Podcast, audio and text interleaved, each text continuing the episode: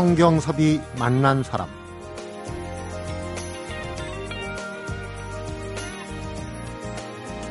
올해 칠순을 맞은 한 예술가가 예순아홉이던 지난해 에세이집을 내면서 제목을 이렇게 달았습니다. 엄마를 졸업하다. 그간 안간힘을 쓰며 달려온 엄마로서의 삶을 졸업하고 엄마가 아닌 여자로서 인생 2막을 시작했다는 얘기였는데요. 이번에는 편안해진 인생을 자축하는 고희 기념 전시회를 열고 있습니다. 성경섭이 만난 사람. 오늘은 가장 한국적인 소재인 한지로 가장 한국적인 모습의 인형을 만들어서 세계적으로 유명해진 닭종이 인형을 만드는 예술가이자 아이를 잘 만드는 여자로도 잘 알려진 김영희 작가를 만나봅니다.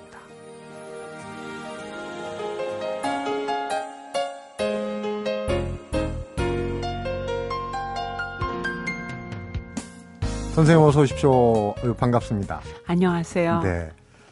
한국에는 한 몇 년 되셨나요, 오신지? 예, 저기 작년에, 작년에. 책 때문에 음. 잠깐 3일 왔다가 부산 전시회 간단히 끝나고 이번에 본격적으로 온 거는 3년 됐습니다. 네. 멀리 예. 독일에서 오셨습니다. 네. 저희 프로그램 때문에 오신 건 아니고 어, 고위 기념 네. 작품전을 예. 지금 이제 이달 25일까지 예. 하고 있는 걸로 알고 있어요. 닭종이 인형도 유명하시지만은 벌써 그게 언제입니까? 아이를 잘 만드는 여자.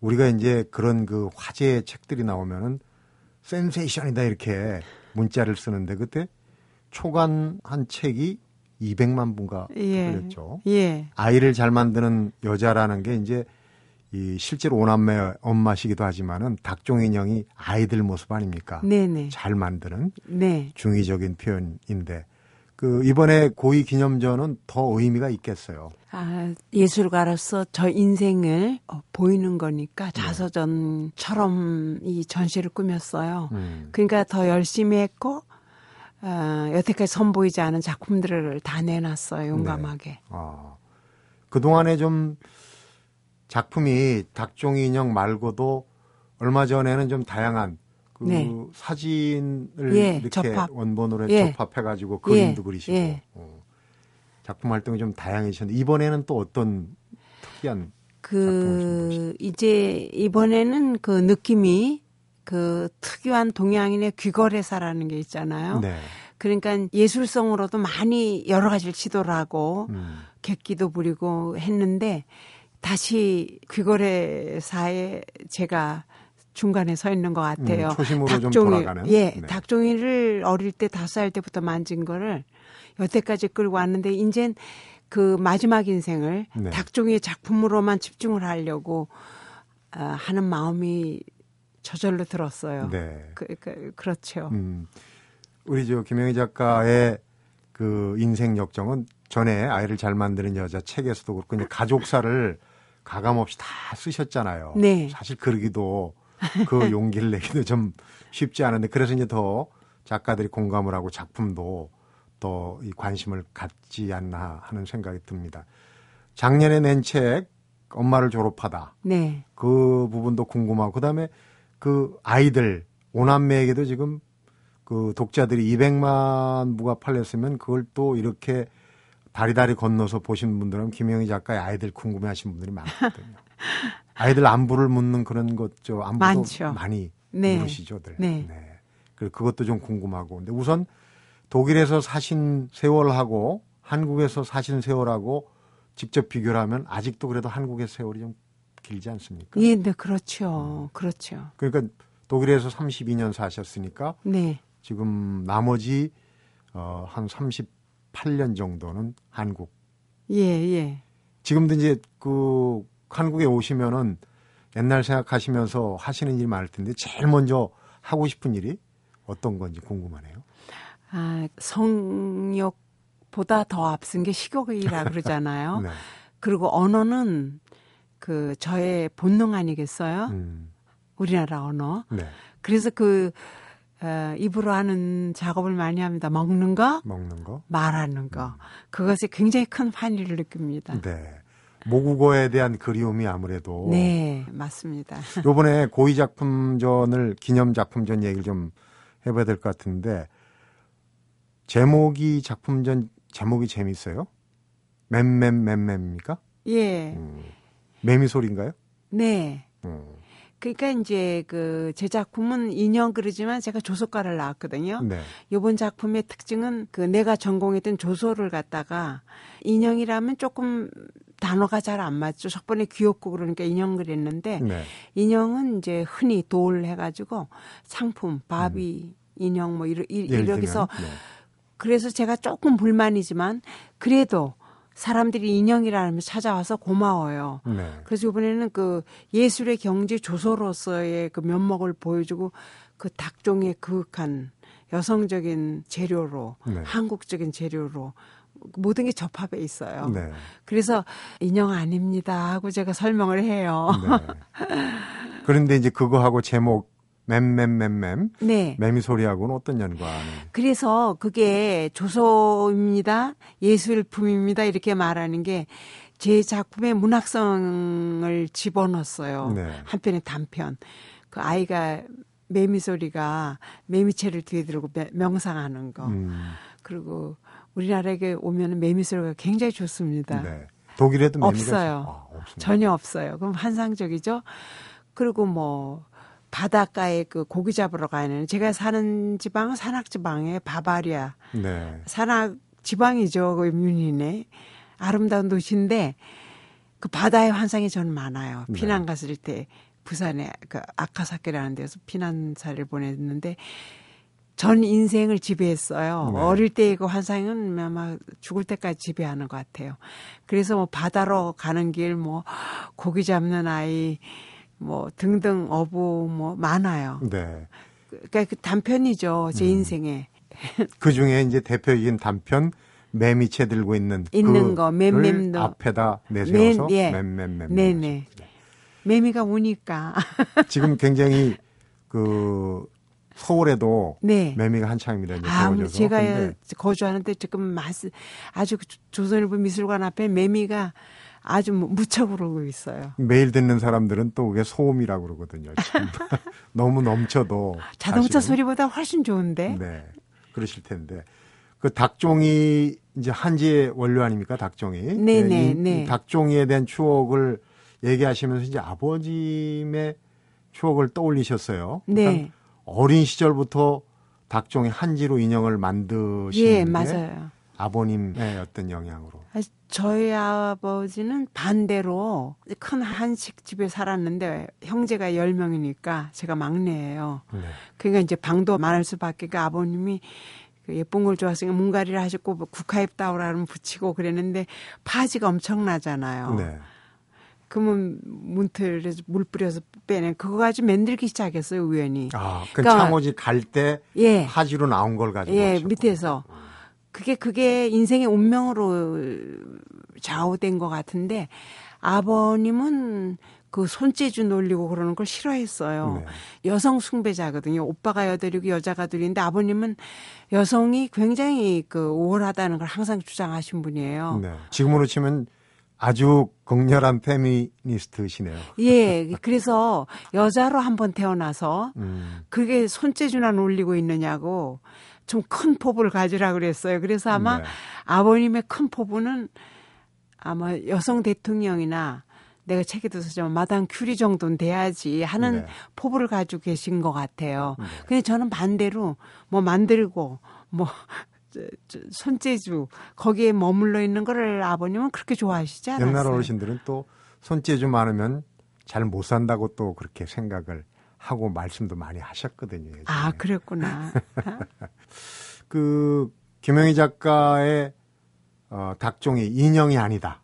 인형이 네. 아니라 이제 작품이다. 예. 거기 이번에 이제 문학까지 덧붙여 가지고 이제 작품전을 하시는데 작품전 얘기는 다, 좀 이따 이제 다시 여쭤보기로 하고 우선 아이를 잘 만드는 여자로 너무 유명세를 치르셨기 때문에 그 아이들이 다섯 네. 남매가 지금 어떻게 지내고 있는지 궁금해 하시는 분들이 많거든요. 그거부터 궁금증부터 좀 풀고 가도록 해보겠습니다. 성경섭이 만난 사람 오늘은 이른 기념 고희 특별전을 열고 있는 김영희 닭종이 조영 작가를 만나보고 있습니다.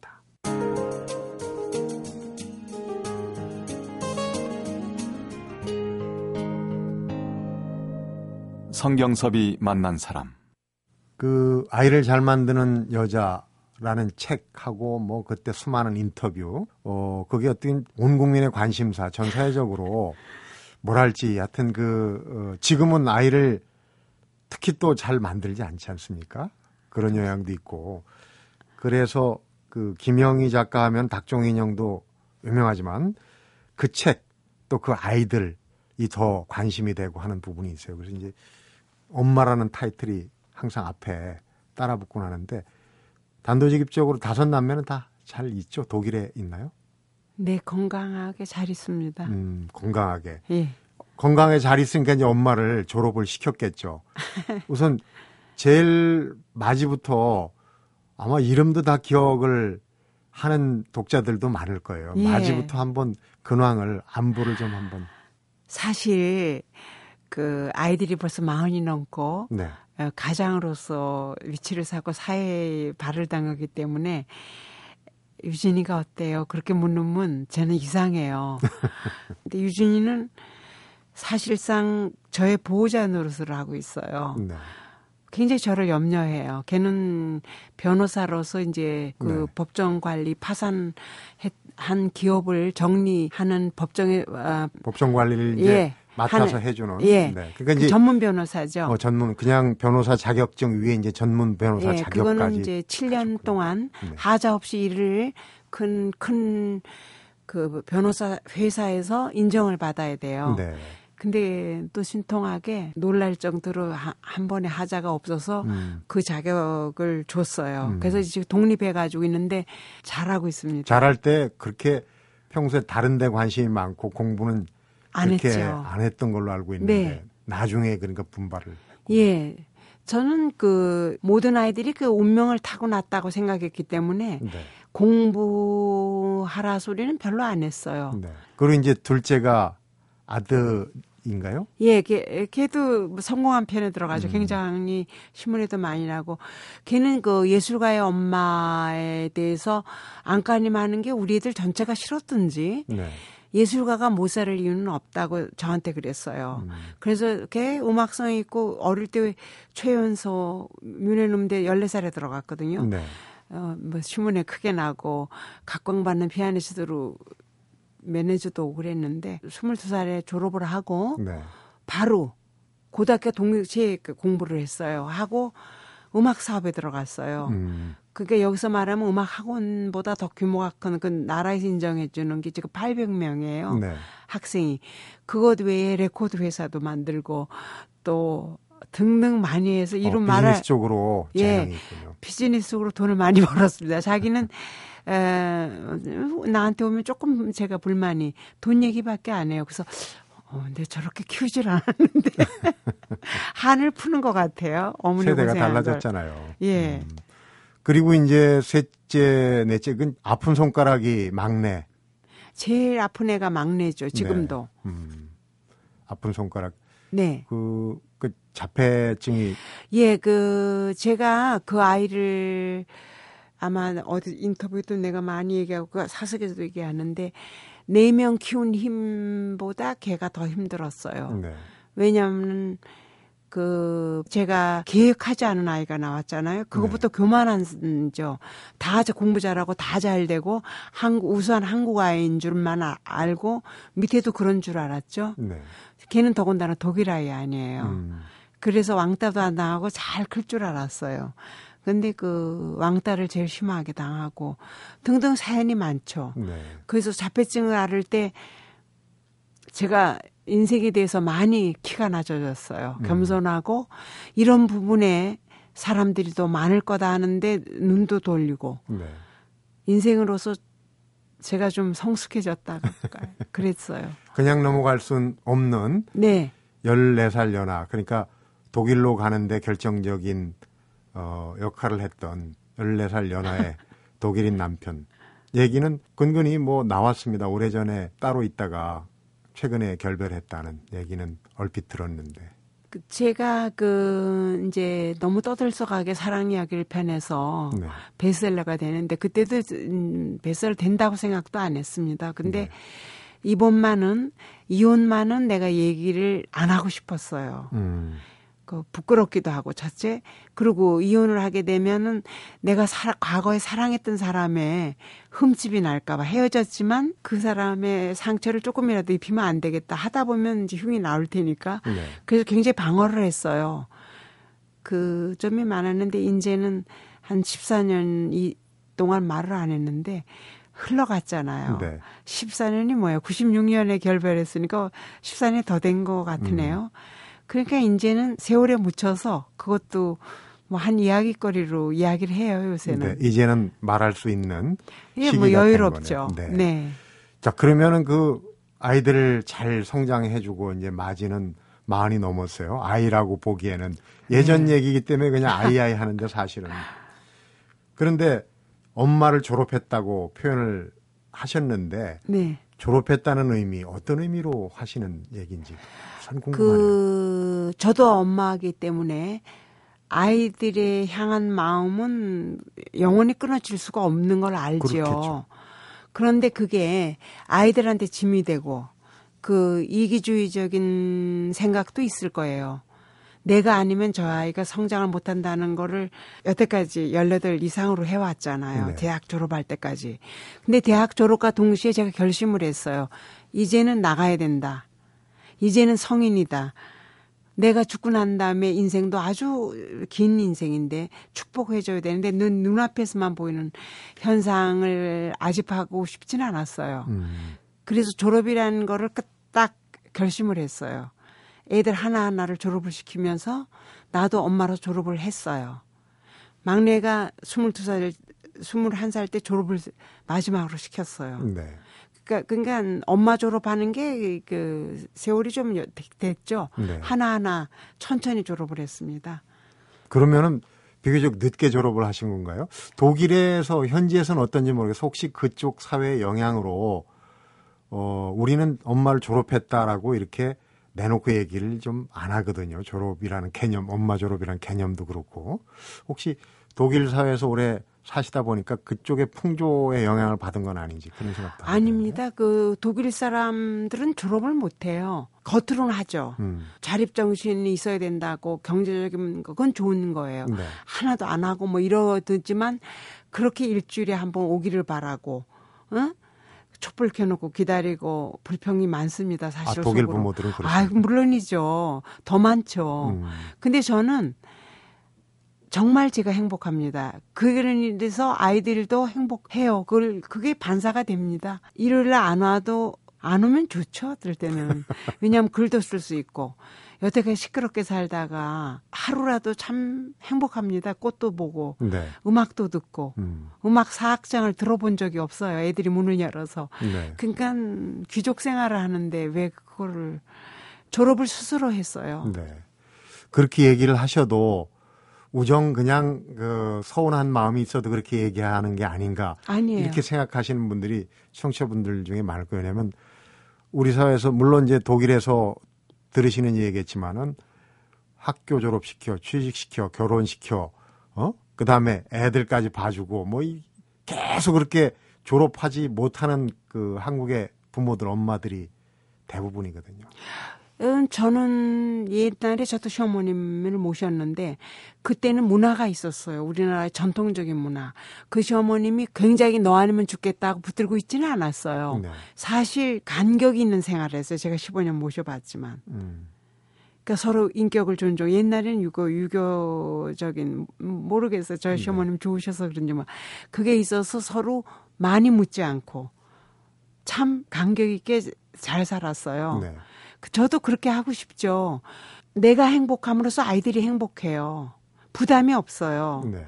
근데 그걸 봐준다고 하다 엉키고 설키고 할 때 감정이 상하면은 서로가 아름다운 인생은 못 되는 것 같아요. 음. 그러니까 그 독일의 그 새가 암슬 제가 우리 정원의 새가를 보고 또 글 쓴 분들도 많은데 아주 열심히 저기 일곱 번씩 날라다 주고 어떤 건 열여섯 번씩 먹이를 줘요. 예? 그 새들의 그 예, 예. 모성애라는 건 참 대단한 예. 것 같아요. 근데 딱 끝나잖아요. 그럼 아이를 내보내는데 그게 딱 정원에 떨어져요. 제대로 기지도 못하고 나르지도 못해. 절대 안 내려옵니다. 음. 자기가 먹이를 구할 때까지 쳐다보기만 하지. 절대로 안 해요. 네. 그게 가장 모성 있는 엄마라고 저는 생각했어요. 이제 너는 인생에서 엄마가 언- 죽을 수도 있잖아요, 오늘 내일. 네. 졸업과 동시에까지만 키워줬으면 장한 엄마죠. 음.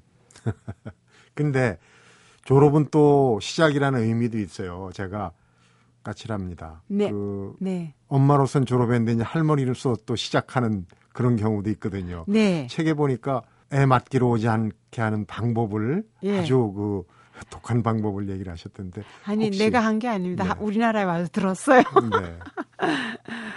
에, 뭐 여러 가지가 있더라고요. 음, 뭐 이제 뭐 씹어가지고 애한테 먹인다든지 우리나라 어머니들이 네. 농담으로 말씀을 하셨어요. 예전 엄마들 그렇게 했죠. 예, 그런데 그러면은 봐달라 소리를 안 하는데 걸레로 뭐 닦아준다든지 음. 우리나라에서 아, 재미있는 농담을 들었어요. 네. 근데 아기는 자기 엄마가 길러야 돼요. 둘이서 옛날엔 또 달랐어요.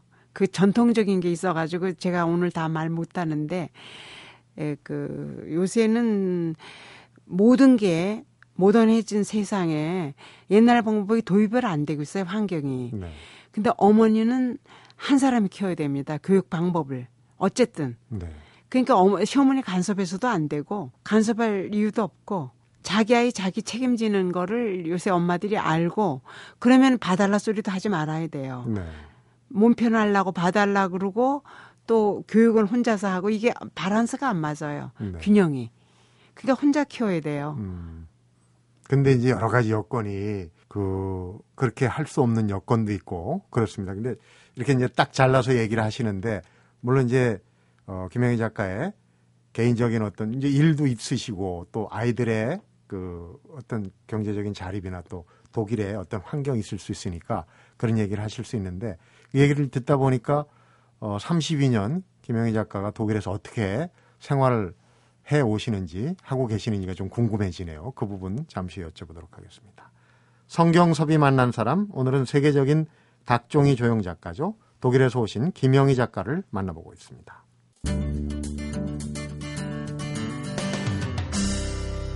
성경섭이 만난 사람.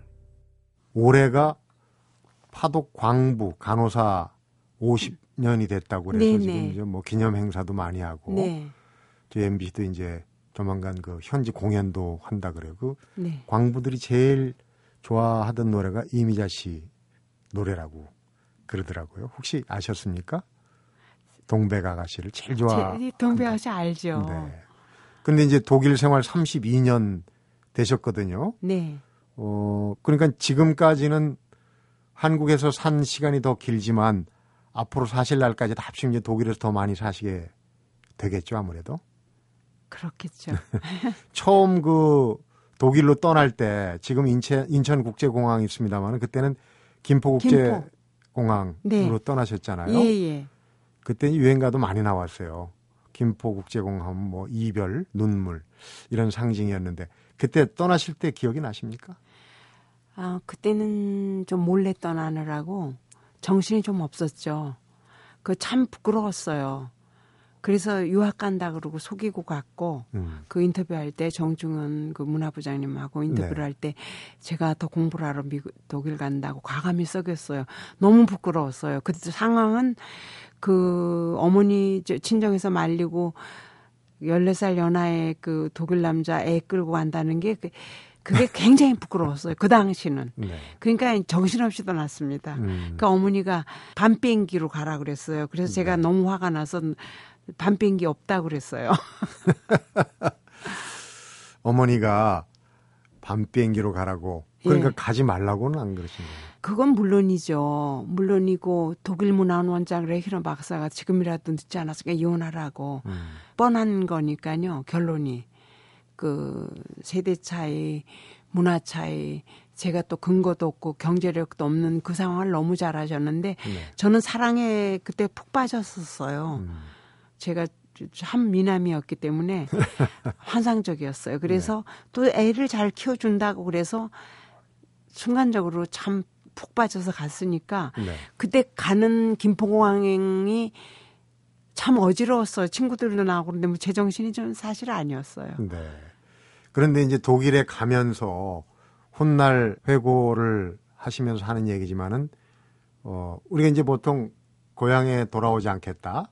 죽기 전엔 돌아오지 않겠다. 뭐 성공하기 전엔 돌아오지 않겠다 그런데 독특하신 게 집장만 하기 전에는 돌아오지 않겠다 그렇게 얘기를 하셨어요?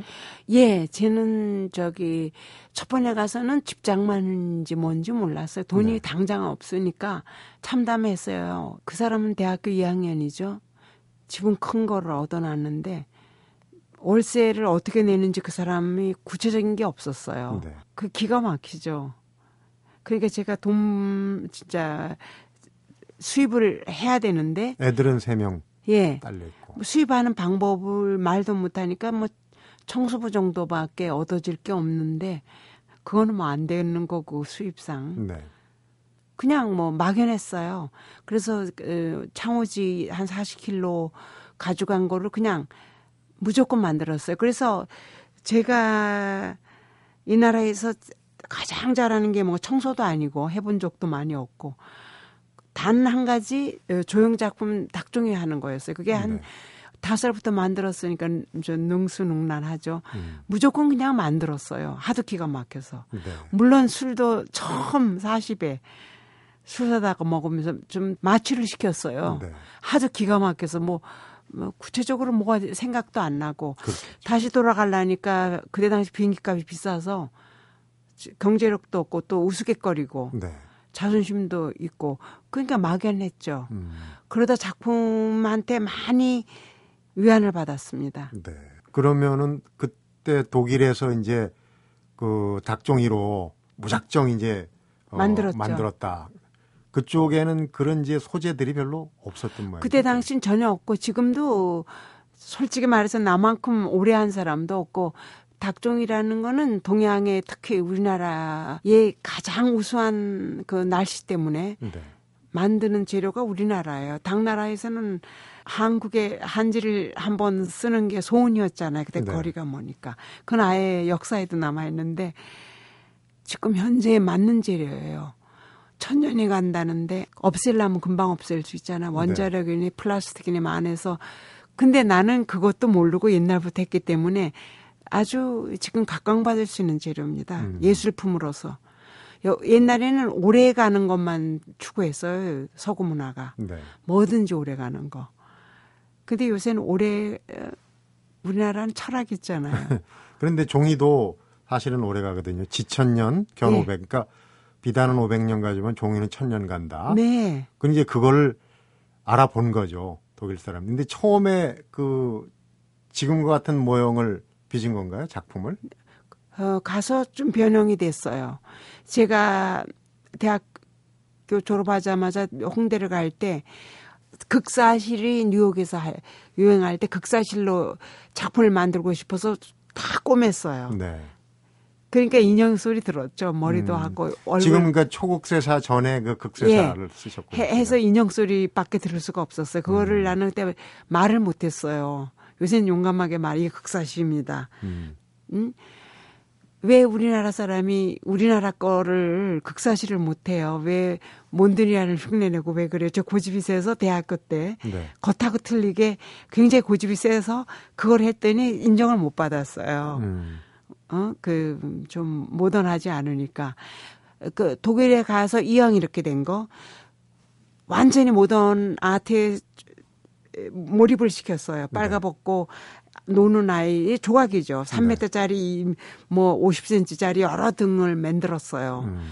그 전혀 뭐 나그네죠. 거기는 거기 대학을 나와야 돼요. 음. 그렇게 만만치 않아요, 독일이. 거기 대학 나고 평론가 또 갤러리 삼 삼각형 안에 들지 못하면 아주 저는 거기다가 늙었어요. 네. 거긴 또 젊은 사람을 띄우는 시대였어요, 그때. 지금도 그렇죠. 네. 그러니까 주부에다가 아주 떨어져 나서 돈을 벌기 시작할 때 목적이 먹고 사는 작가는 돈을 페이를 할 때는 낼 때는 작품을 인정하죠. 그 사람들은 네. 절대로 돈 안 내면 헛돈 돈 안 써요. 그러니까 집을 사고 당당하게 한국을 가겠다 그랬어요. 음. 그래서 집장만 하기 전에는 한국에 가지 않겠다는 게 그게 그런 목표였어요. 상징적인 상징적인 네. 딱 집이라는 그 내용보다는 그런 안정이 되고 예. 인정을 받기 전에는 안 가겠다. 네. 어, 그런 얘기였군요. 그러면은 그 기법들이 지금 이제 고위 기념전에 이르기까지의 그 작품 세계 변화는 그렇게 많은 편입니까? 아니면 그 제가 그뭐 퍼포먼스도 하고 뭐 여러 가지로 해서 길거리에서도 아예 한지를 주로 했어요. 한지 네. 철학 같은 거. 그 없어질 수도 금방 없어질 수도 있고 천년이 남을 수도 있고 그런 거를 이제 다른 말이지만 건축가들이 인정을 하고 있어요. 네. 지진이 넘어질 때 다 부러지는데 이것만 안 부러져 안 부러지잖아요. 음. 그러니까 지금 기둥 집 짓는 거 많이 연구를 하고 있어요. 네. 근데 우리나라는 벌써 그 옛날에 창을 창호지를 발라서 비바람 치는 거 막아주고 젖어도 또 마르고 하는 거를 우리나라 분들이 진짜 발견을 했잖아요. 네.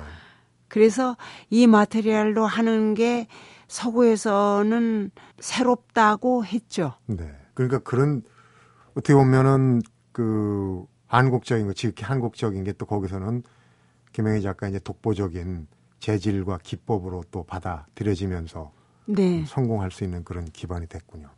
독일 생활에서 작품 얘기를 하다 보니까 오늘 저희 프로그램에 에, 할당된 시간이 다 됐어요. 앞으로 엄마를 졸업하다 하고 어 그다음에 이제 그 고위 기념전에 작품 세계도 좀 한번 들여다봐야 되는데 내일 하루 더 어, 말씀을 나눠 볼 수 있었으면 하는 생각이 드는데 괜찮으시겠습니까? 네. 그러면은 감사합니다. 나머지 얘기는 내일 이어서 들어보도록 하겠습니다.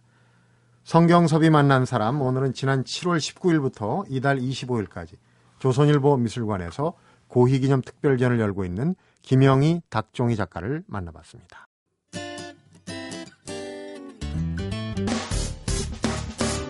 기쁠 때면 내게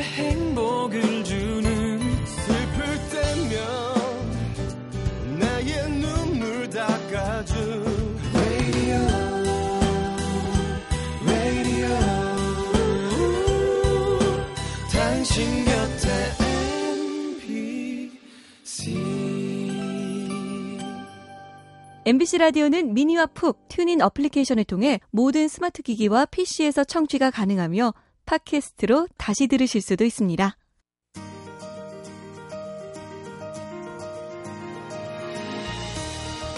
김영희 작가가 1992년 책에 이런 얘기를 썼더라고요. 세계적인 작가, 그것이 허세라도 꼭 해낼 것 같다.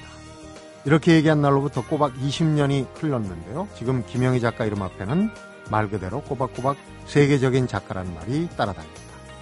여기에다 엄마까지 졸업하고 이른이란 나이에 제2의 인생을 시작한다는 김영희 작가의 이야기. 내일로 이어서 들어보도록 하고 성경섭이 만난 사람 오늘은 여기서 인사드리겠습니다.